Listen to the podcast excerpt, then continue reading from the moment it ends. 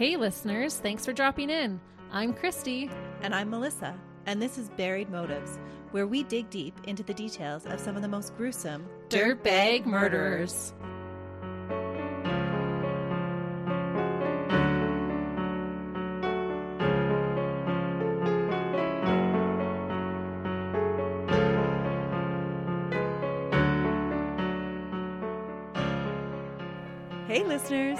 Welcome back to Buried Motives. We are so excited to be here with you today. We are. I have a really wild case for us today. I'm excited because you said it was a listener request, right? It is. Melissa had done a case last week that was requested by a listener, so I thought I would do the same this week because we truly do appreciate suggestions. They are the greatest. They are. Our listener, Rusty, suggested multiple cases that were super intriguing, but one of these suggestions stood out to me above the rest. So thank you, Rusty. I really enjoyed researching this case, and it's actually a twofer. You get two cases rolled into one. So, two cases? Mm-hmm. So, is it a family member? You're gonna have to wait and see. okay. I'm not giving out all my cards at the beginning. So hard for me, right? I know. You do not like surprises. She just wants all the information all at once. That's right. But just like our listeners, she has to wait and hear it when you do. Which sucks. Sorry, not sorry. but I will say this I don't know if y'all are ready for today's case. It is like no other case you've heard, guaranteed. Oh, really? Mhm, Unless you've heard this case before. Other than that, I don't think there's another case that I've ever come across quite like this one. Good suggestion, Rusty. Before I start, I do want to give a disclaimer that some of the terms used in this case are not what we would consider socially acceptable today and are not terms I would ever use. But they are terms chosen and used by the actual people involved in this case. So I will likely mention them at least for the sake of authenticity. And I just want to say we never intend to offend anyone other than the dirtbags we discuss on this podcast. Oh, now you've got me super intrigued. What are you going to tell me, Christy? Watch, I'll tell you, and you'll be like, oh, I know this case.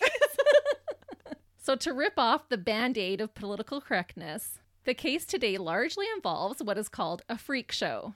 I'll likely refer to it as a carnival, but freak shows were definitely a thing throughout the 1900s. Our case begins in the 1930s. We're covering carnies? Yes! Yes!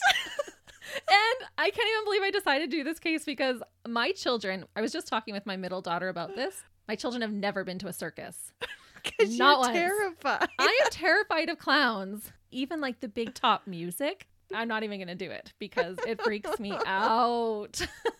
So I did have a little bit of a hard time, mm-hmm. but no clowns are involved. So I was like, okay, I can do this case. So our case does begin in the 1930s when our dirtbag is born, but it continues for decades. These traveling carnivals usually consisted of people with rare deformities. In retrospect, I have to say, it was kind of like a human zoo. People would pay to come and look at other people who looked different in some way. Things like a giant man who married a half woman, bearded ladies, a man with three legs, people with rare skin conditions, conjoined twins, the elephant man, the penguin lady, the lion man, and the person who we will be discussing today, the lobster boy. I have seen pictures of him. Do you know the case then? I don't think I do. He's got a dark past. Oh, I did not know that. So, a show like this in today's sense would more so include things like body contortionists, sword swallowers, or fire breathers. Society has largely moved away from this type of entertainment, and people with certain medical conditions can more easily receive help for their condition or have the opportunity to earn money in a more traditional way, something that wasn't offered to them a century ago.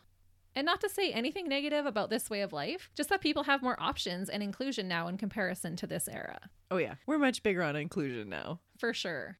Grady Franklin Stiles Jr. was born on June 18th, 1937, in Pittsburgh, Pennsylvania. I found differing birth dates for Grady, but amazingly, I was able to find his death certificate, so this is in fact his actual birth date. His father, Grady Franklin Stiles Sr., was around 25 when Grady Jr. was born, and his mother, Edna Stiles, would have been around 24 years old. Grady had one sister and one brother. The Stiles family had been afflicted with a rare condition called ectrodactyly. It is also known as split or cleft hand and foot malformation, or as in today's case, lobster claw syndrome. The Greek word ectrodactyly translates to abortion of a finger. It can affect the hands and the feet, It can present in one extremity or in any combination ranging to all four.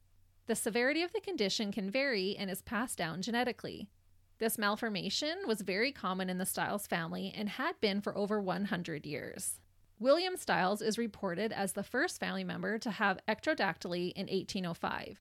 Grady Stiles Jr. was the fifth consecutive generation to have the condition, and he would pass it along to a sixth generation. It can skip a generation, but didn't seem to in the Stiles family. At least one or two of the offspring would have it. I wonder if it makes it easier to have a malformation if everyone in your family has had one. So it's not like you're the only one, or if it makes it harder because then you're not the only one and everyone else is like, suck up and deal with it. Well, it seems that their family was actually quite proud of it. Oh, okay. Yeah, Grady Sr. was really proud of the malformation, and he would tell people that their offspring had a 50 50 chance of getting it. He was wanting his offspring to get it. What was the advantage? Well, he charged a nickel for onlookers to see his carnival performance. Oh, so he was a carny too. Yes, Is it okay to say carny? I do in here. Okay. That's what I mean. I apologize if we're saying words that we shouldn't. This is not our community, the carnival. Like I said, I've never even been to a circus. So I apologize in advance if we're saying words that we shouldn't. But no, he was quite proud of it. He was wanting his family members to have it. well, and I can see if you're making money off of it, then you would. Yeah. Yeah. Globally, ectrodactyly occurs between one and nine births out of a million, depending on the form of the condition. When Grady was born, both of his hands and feet were affected. His hands were missing the middle finger. His pinky and ring finger were fused together, and his index finger and thumbs were also fused together, giving his hands a claw shape. We've posted a photo of him on our social medias, like we always do, so you can go and take a look if you're curious what that actually looks like. And we won't charge you a nickel. We will charge you a positive review on Apple Podcast. yes. His legs and feet were also affected by the condition, and so he was unable to walk. His feet were shaped more like flippers, and his legs were shortened. They basically stunted at the knees, so he used a wheelchair to get around. Despite his condition, Grady was able to perform most of his daily tasks on his own. He would wheel himself around in his chair and he could crawl quite effectively along the floor with his hands. His hands were thick and strong, and he obtained a massively strong upper body. Oh, you would. hmm In today's world, Grady wouldn't have had an issue holding down a job, but in the 1930s, when he was born, he would have been shunned from working in a public place. I could totally see that. The Stiles family decided to use their condition to their advantage and joined the carnival life as sideshows. And this life had become extremely lucrative. Turns out a lot of people paid to come and see these types of carnivals or traveling shows. Well, there wasn't the same kind of entertainment as there is today. Right. And no pun intended, but you do have to hand it to their family for making something of themselves in a society where that could have been very difficult. Grady Sr. had been in the carnival scene since he was just a young boy. And by the time his son Grady Jr. was seven years old in 1944, he was also introduced to the family business and was known as the Lobster Boy. So the dad didn't just profit off of putting his son in the circus. He was actually in the circus as well. Yes, and he had been since he was a young child as well. Okay. But his parents put him in the circus? Well, they must have because he was a young boy at the time, right? Yeah. Okay. I'm getting it. I'm Mhm. following the story. It's the carnival life, the traveling sideshow carnival life for the Stiles. And I think that's why Grady Sr. was just proud of it. Like, yeah, let's keep this going. Like, we want our kids. Mhm. We have a 50 50 chance that they hopefully will get it. When Grady Jr. joined the carnival, his family pulled him out of school. This was to be his life, to sit in a chair and earn money by letting people point and stare at him. Even though they traveled with the carnival, Pittsburgh in the winter isn't usually a place where people want to attend an outdoor event.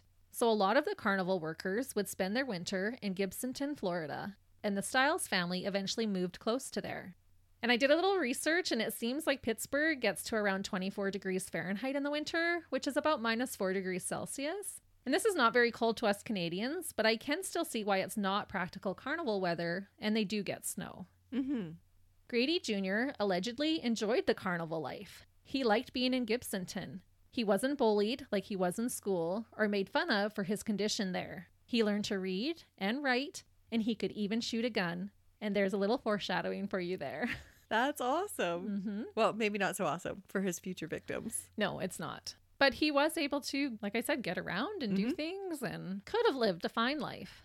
Okay, so I went down a little rabbit hole. With Gibsonton. So I'll explain it to you briefly since it does play a part or sets the scene at least in today's case. Gibsonton, which is a 20 minute drive from Tampa, Florida, started out as a fishing community and those who worked in the lumber industry. In the 1940s, it started to become the winter getaway destination for sideshow carnival workers and a permanent residence for retired carny workers. What a fun place to live. It sounds amazing, actually. it's home of the International Independent Showmen's Association and Museum. The association opened in 1966 and is the largest showmen's association in the United States. The museum is still open today and features all things traveling carnivals, which reportedly started in the late 1700s. Now I want to do a road trip. I was thinking Melissa's going to want to go here. I don't know if I do though. I, I could probably handle it. it has one of the first Ferris wheels ever constructed in the US and has lots of memorabilia. Oh, I so want to go. Yeah. And in case you're wondering, it has a four and a half stars out of five on TripAdvisor. Because I actually went to the Were you armchair traveling? I was. I was looking through all the pictures and I went to the website and it looks like a really neat place. Because so many carnies began to call Gibsonton home, the town started to cater to their unique characteristics, like building two counters in the post office, one for average height folk and one for little people. Oh. Yes, I just think it would be so neat to go and see this place. This town became a safe haven for the carnival sideshow workers. They could live here together without getting stared at or ridiculed. Although I did read that Grady purposely wore gloves out in public so people couldn't get a free peek at his hands. Oh, he's an entrepreneur. Yeah, if you want to see him, you gotta pay. Workers would also keep their exotic circus pets with them in Gibsonton. And I thought, what a vibe it must have been walking around that town. That is awesome. Just some monkeys and elephants. Yeah, who knows what else? Lions. What is it? Lions and tigers, Tigers and, and bears. bears. Oh Oh my! Al, the giant, opened Giants Camp in Gibsonton in the late 1940s with his wife Jeannie. He was eight feet four and a half inches tall, and she was only two feet six inches, born without legs.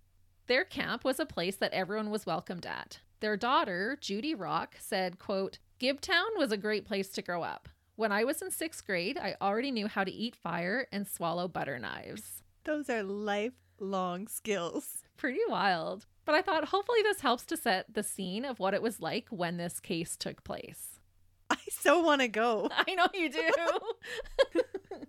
like I mentioned earlier, Grady was very much a part of this scene and had been since a young age. His show eventually became quite famous. While performing, Grady met a young woman named Maria Teresa Herzog.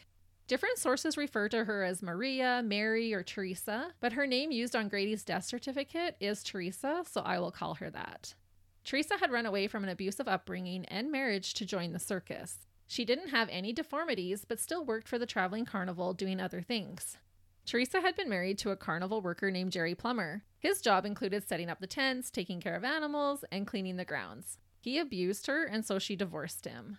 Teresa was born in Vermont and had been sexually abused at the hands of her stepfather. Mm.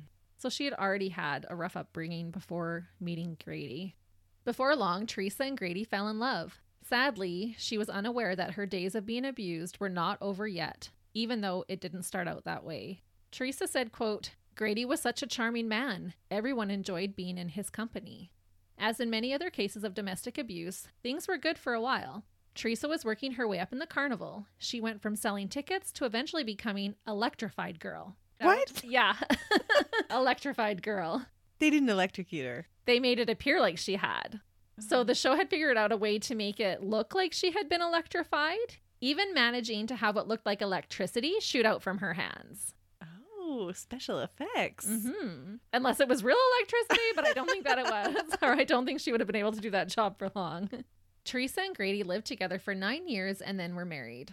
Before long, Grady developed a drinking problem. He drank quite heavily and he was an angry, aggressive drunk, the worst kind. He would hit Teresa on her body so that the bruises didn't show up on her face and ruin the show. So he'd been abusive before, and that's why he knew how to hide the bruises? No, he didn't become abusive until he got his drinking problem. Okay. But that's pretty clever to know to not hit her on the face where Right. somebody's going to notice. Right. But he's also, it's all about the circus, it's all the carnival life. Right? Mm. It's all about And the looks, right? Yeah, she's in the show. She's now has a an act of her own. And so you can't have this beautiful woman with bruises on her face Right. and call her electrified girl. He would hit her with his claw like hands that were solid and strong and ram his head into her stomach. He would do this to others as well, and he was slowly starting to be despised by those around him. He was just becoming mean to everybody. he would just run his head into somebody's stomach. Well, he's in a wheelchair. It's so bizarre. I know, I told you this is a bizarre case. According to the book Murder in the Tropics by Stuart B. McIver, Teresa and Grady's first two children, a daughter and then a son, died from pneumonia, each within a month of being born. Oh, that's awful. I'm thinking, poor Teresa. Like, she's Yeah. being abused. She has her first two babies pass away. This is a rough life. It is. And she's already been abused by her stepfather sexually and abused by her first husband. It's a lot for her. Their third child, the first one to survive, was a little girl born in 1963. They named her Donna, and she was completely healthy. She did not inherit ectrodactyly.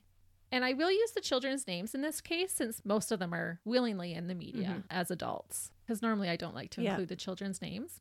In 1969, the couple had another daughter, Kathy, who was affected by the condition. I believe they had another child, but I couldn't find much information on her. But I believe it was another daughter who had ectrodactyly in both hands. Grady integrated his children into the carnival show. They were famously known as the Lobster Family. Donna was not part of the show since she did not have the family's claw like hands, Ouch. but she still worked with the carnival. Oh yeah, you can work behind the scenes, honey. Yeah, but you can't have her with regular hands. Right. and be in the lobster family.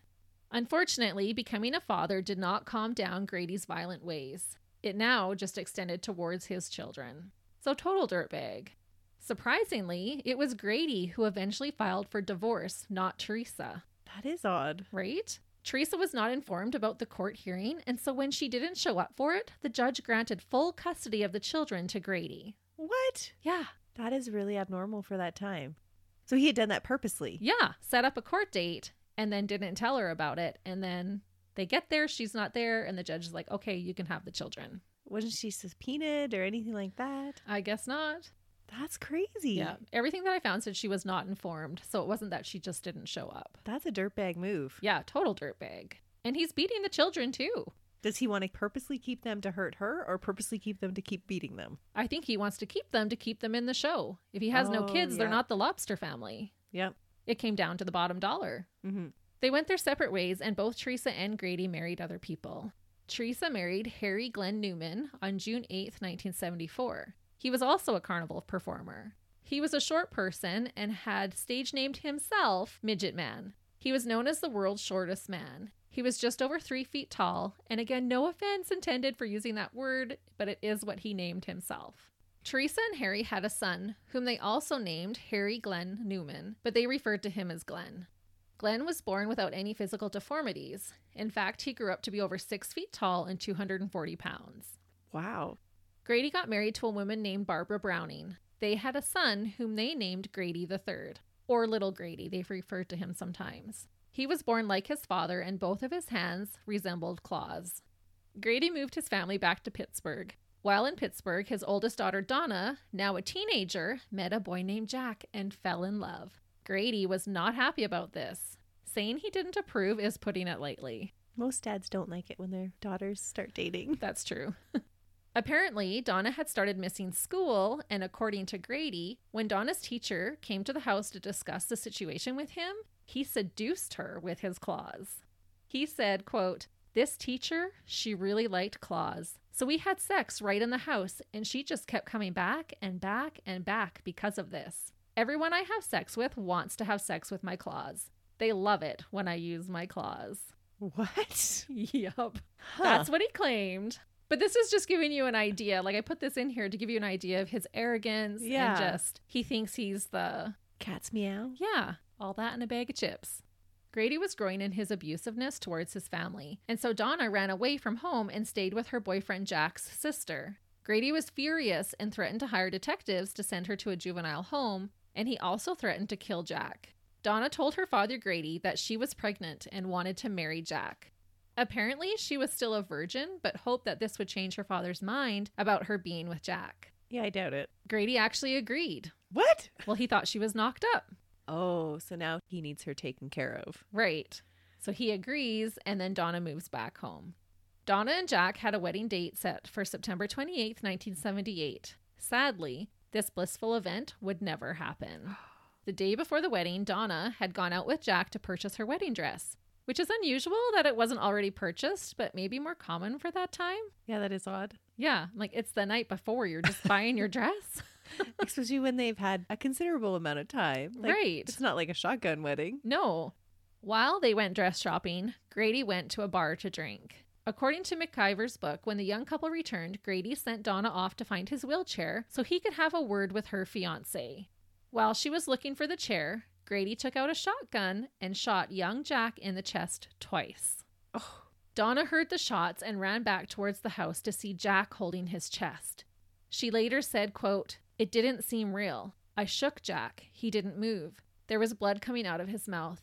And I looked up, and Dad was standing on his knees, looking out the window, smiling at me. And I said, Why did you do this?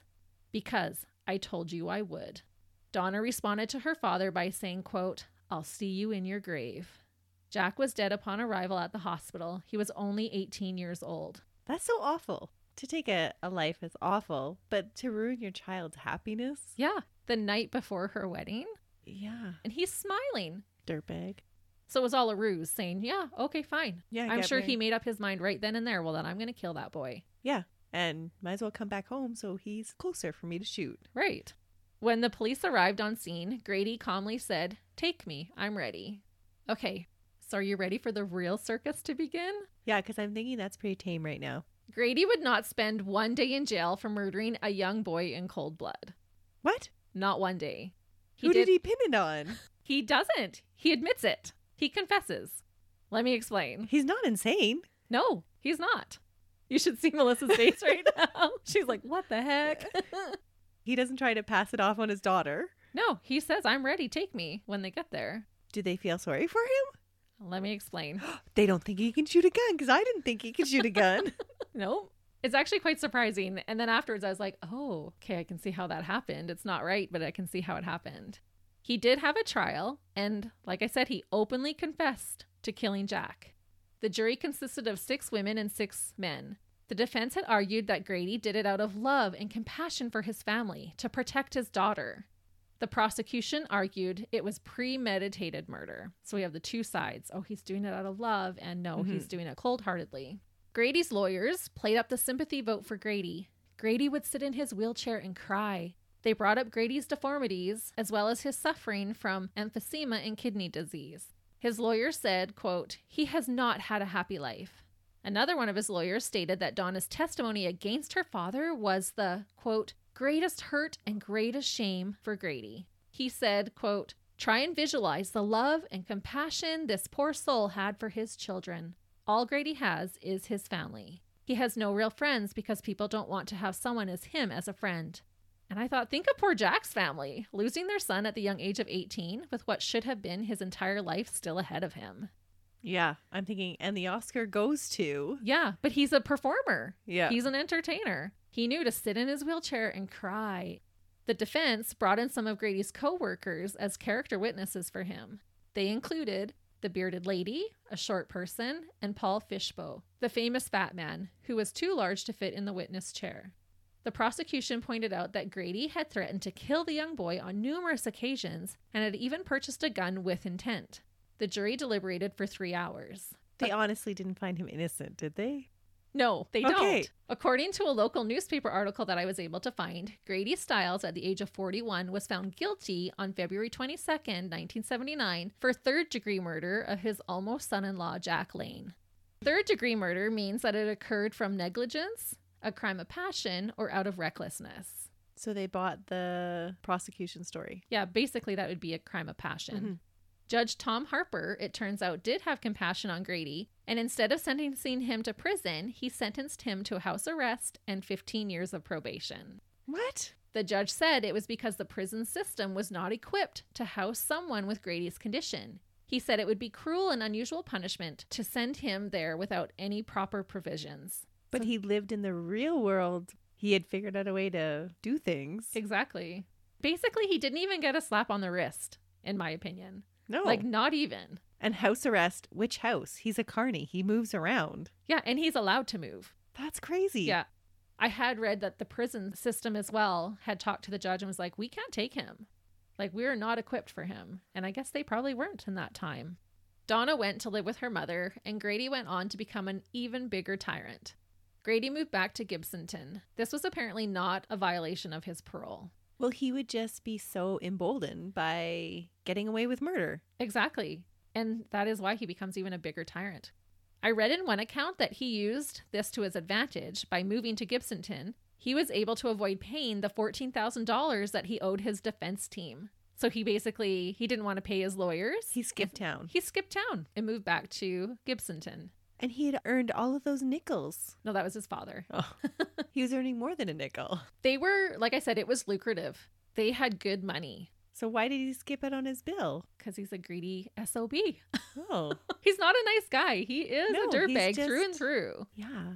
He started up his own show along with 10 other acts and involved most of his family in the performances. So he didn't have to pay them, probably. Probably. He felt invincible, knowing that he could literally get away with murder. While beating his family, he would proudly proclaim, quote, I killed before and got away with it. I can do it again. Needless to say, it did not take long for Grady's second wife, Barbara, to divorce him and get out of Dodge. Good for her. Mm-hmm. After this, Grady reportedly stopped drinking for a time. He was definitely a different person when he wasn't drinking. Surprisingly, Grady got back together with his first wife, Teresa. Oh no. Mm-hmm. She had thought he changed his dirtbag ways. She divorced her current husband, and she told their daughter Donna that she still loved her dad and married him for the second time in 1989, even though he had murdered their daughter's fiance the night before their wedding years prior. What was she thinking? I don't know, but she had been abused since a child. Yeah. And he had stopped drinking. So he was this nice guy again. He was the Grady she fell in love with for a short time. Yeah, but the abusive Grady is just one drink away. Exactly. Some of Grady's children were married at this point, and they too joined in the acts with their own children who were affected by ectrodactyly. His daughter Kathy and her husband ran the Animals Oddities exhibit. Donna had married a man named Joe, whose family owned a restaurant, and did an act that made it look like Donna was transformed into a gorilla. Glenn, Teresa's son, was the human blockhead and would drive nails up his nose. Grady, however, made sure to remain the star of the show. Oh, of course. There was a very short period of happiness for the reunited couple. I read it was as short as two weeks. Oh, that's Yeah. a short honeymoon. They got married, and two weeks later, he started drinking again. And Teresa would almost immediately regret her decision to remarry Grady. It's just so sad for her. I know. So she left a good man to go and marry Grady again. Yeah. But he had stopped drinking after his second wife left him. He's like, okay, stop drinking for a while, clean up my act. And she was bamboozled. I just feel so sorry for her. I do. He returned to verbally abusing those around him, again, headbutting them in the stomach and punching them or strangling them with his massive claw like hands. And remember, he has this massive hand and upper body strength. So he is a force to be reckoned with. Mm-hmm. Grady III later said that drinking alcohol brought out the worst in his dad. Things would take a surprising turn on the night of November 29th, 1992. Grady was settled in for the night. Somebody gonna murder him? It is a twofer case. I know, I remember. so this is where the second murderer comes in, right? yes. Yeah, and does he get his just comeuppance? yes. Awesome. The light bulbs just turned on. Melissa got excited. Wait, I figured it out. so, like I said, Grady was settled in for the night. He was drinking his alcohol of choice, which was Seagram 7, a type of whiskey, and smoking cigarettes in his underwear while watching TV. Around 11 o'clock p.m., Teresa and her son Glenn decided to go next door to visit Grady and Teresa's daughter, Kathy, and check on Kathy's daughter, who was sick at the time.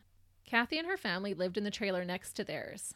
Little Grady III had already been tucked into bed for the night. When Teresa and Glenn left, they left the front door open because their air conditioning wasn't working. Because of his high blood pressure, Grady liked the electric fans on and the doors open. Grady was sitting with his back towards the open door. A man quietly walked into the trailer. He was wearing jeans, a black leather jacket, black Nikes, and a backwards Raiders hat. Grady turned and saw the intruder. He yelled at the man to get out of his house and then turned around and kept watching his TV show. Grady obviously knew this man and did not feel threatened. He was like, What are you doing in my house? Get out. There's some obscenities in there too, but I didn't put that in there what he actually said because someone walking by heard him yelling Oh, at this okay. man. Yeah. I was wondering how you knew what he said.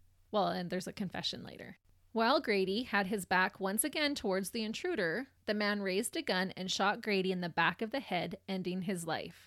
Little Grady III heard the shots from where he was sleeping, but thought they were from the movie that his dad was watching. Oh. Detective Michael Willett was one of the officers on the scene. He said the trailer smelled like cigarettes and whiskey. He found Grady in his underwear, hunched over in a large armchair with blood all over his head and face. There was blood and brain tissue on the counter, as well as Grady's cigarette package.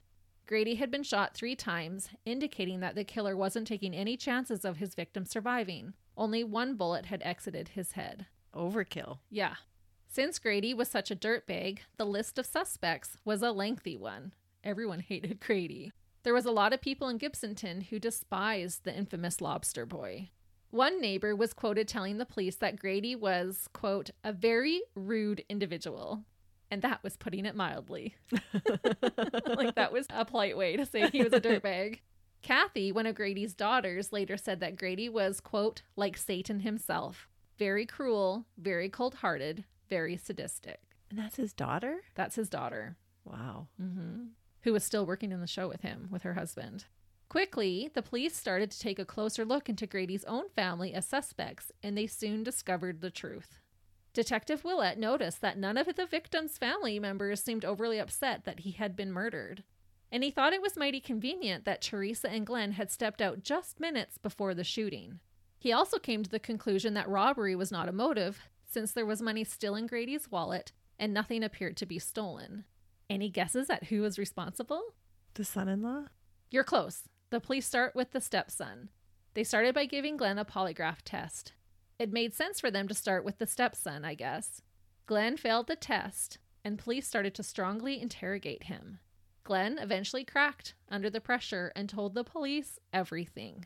His story implicated his mother, Teresa, and another man named Chris Wyant. After Glenn's statement, all three of them were arrested for Grady's murder on November 30th, the day after Grady had been killed. So by the very next day, they had these three arrested. Three people arrested. Yeah. Wow. Teresa and Glenn were charged with first degree murder. Chris was also charged with murder, one, as well as conspiracy to commit murder. They were all held without bail and tried separately. Glenn, so the stepson, Mm-hmm. told police that Grady would lay in bed and say things like he should kill everyone and just get it over with. He said that Grady would go to the local bar in the morning and drink there most of the day.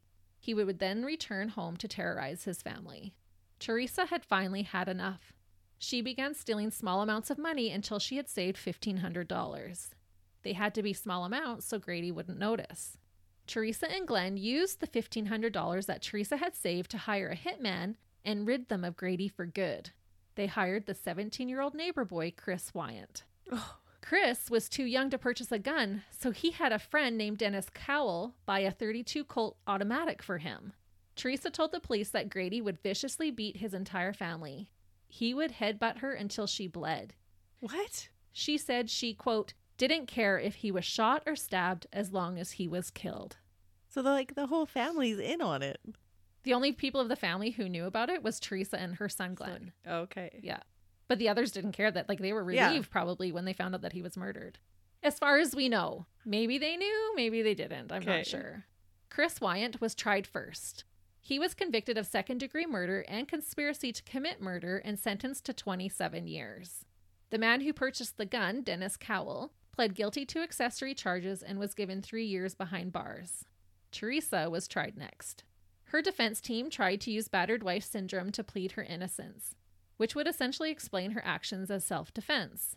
Teresa testified on the stand and told multiple instances of Grady abusing her.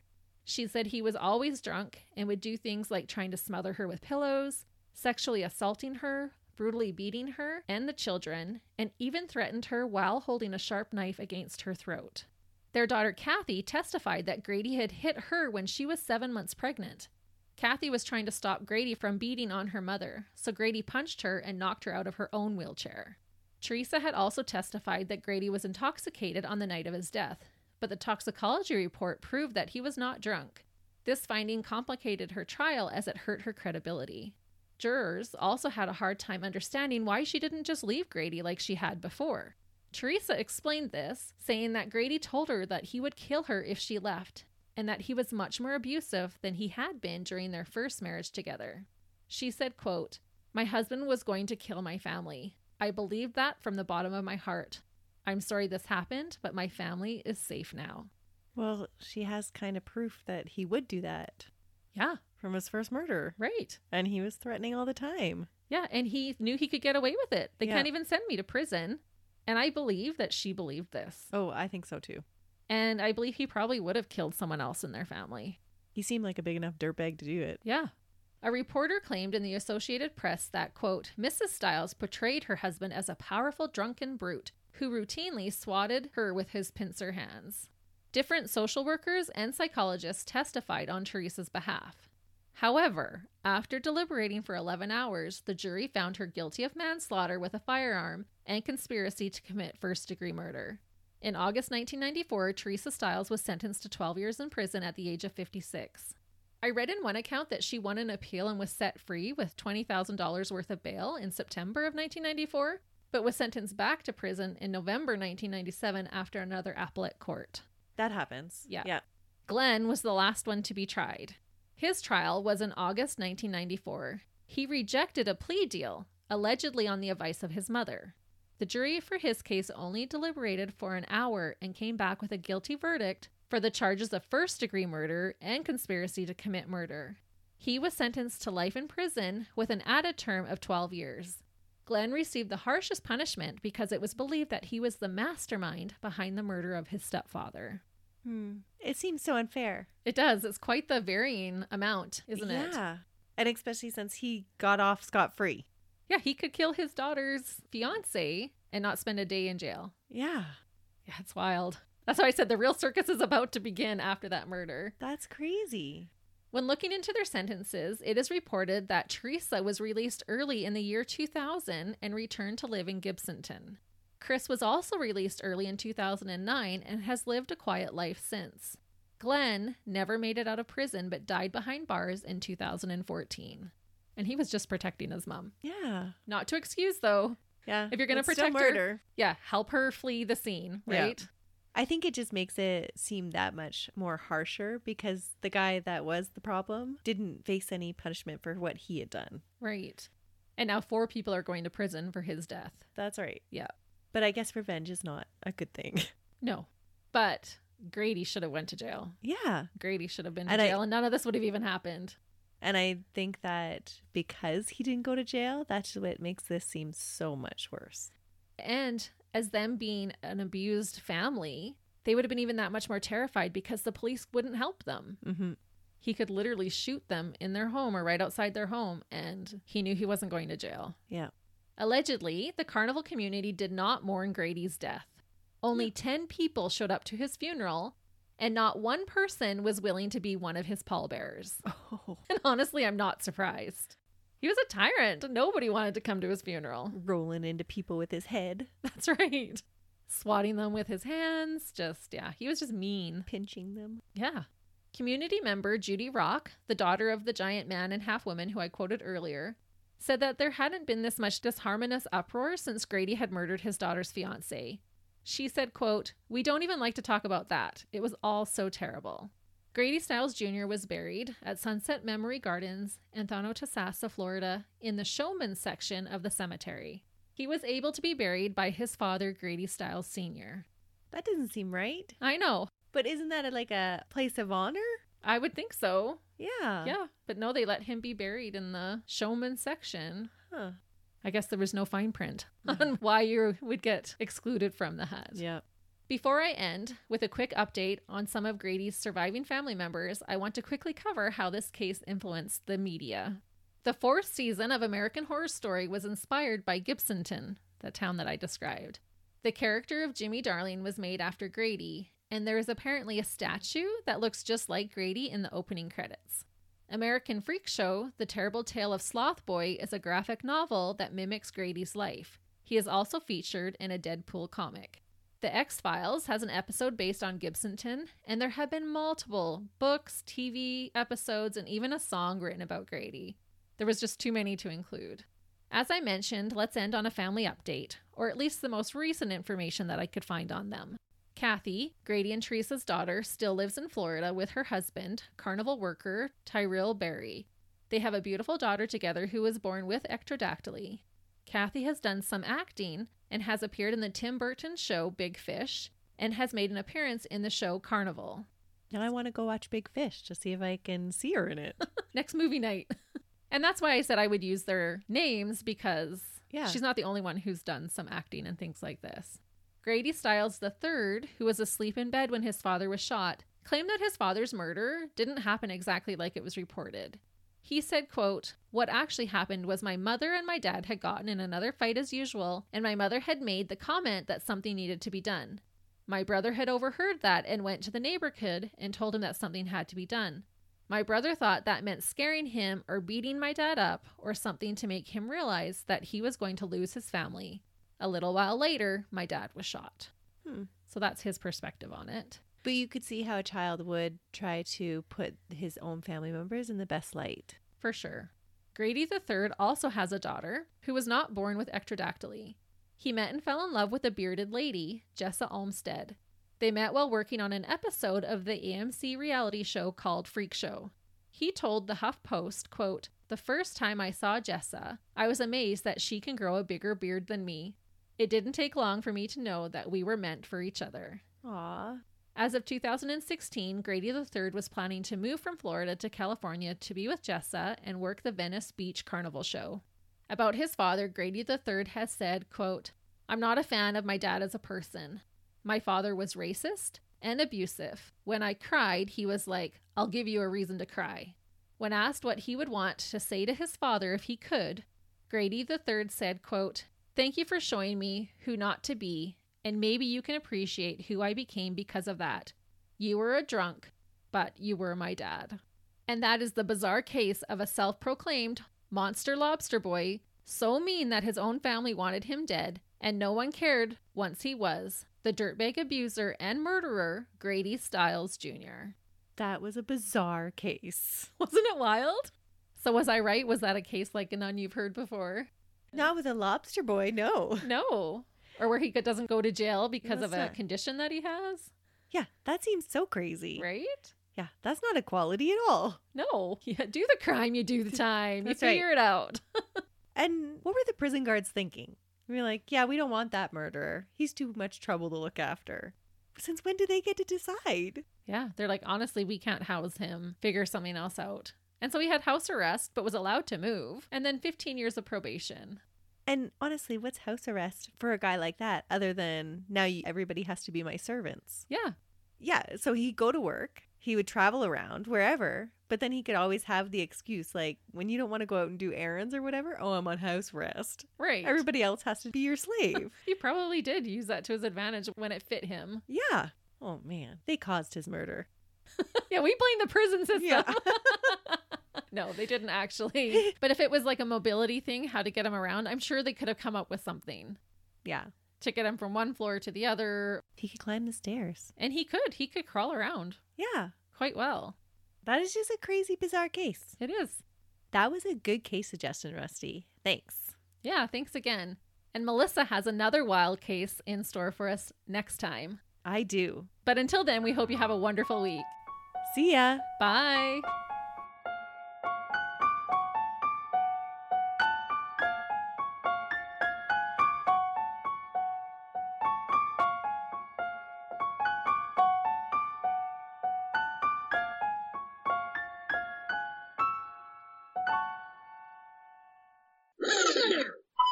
Blah, blah, blah, blah, blah. Two completely different murders? I'm trying You to can't murder the same person twice. My mom does comment. She's like, I laugh at Melissa because she wants to know the ending right away. like she does, but I can't always give it away. Does he stab somebody? I'm not going to tell you. He strangles people. You gave it away. No, he doesn't. No, he doesn't. One, Is it the wife? Let your fleek, let your freak flag fly. finally, we get you singing. That's going in the bloopers. Never take it down, never take it down. You better be listening. That's right.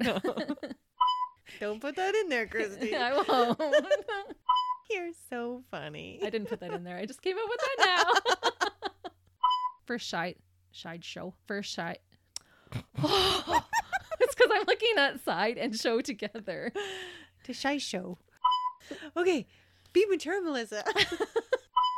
Next time I suggest doing it at nighttime, we cannot do it at nighttime. Well, one of us can't do it at nighttime. Everything is just so funny. My mind is going like every which way. Sorry, I'm gonna be more mature now. yeah, right. She's lying. To send her to do it. What's that sound? I don't know. Is that your computer? The printer. Ghosty says hi. What the heck? He was drinking his alcohol of choice, which was Siemens. No, Siemens. Seagram's. Not Seaman, Seagram. oh, man. Oh, let me start the sentence for a third time. Hopefully you can get something out of Yeah. that. Oh man.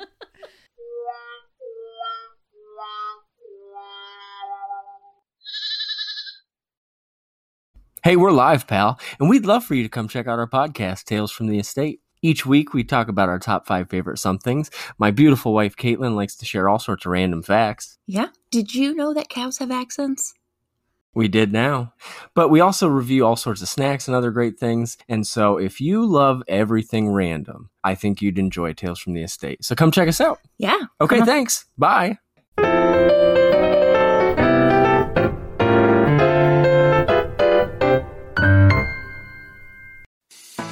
I'm Matt Cundill, host of the Sound Off Podcast, the show about podcast and broadcast. Since 2016, we've been speaking with amazing people who have populated your ears for decades. Legendary broadcasters, research wizards, talent experts, podcasters, voice talent. Almost 400 stories, all for free. Subscribe or follow the Sound Off Podcast on Apple Podcasts, Spotify, Amazon Music, or at soundoffpodcast.com. Another Sound Off Media Company podcast.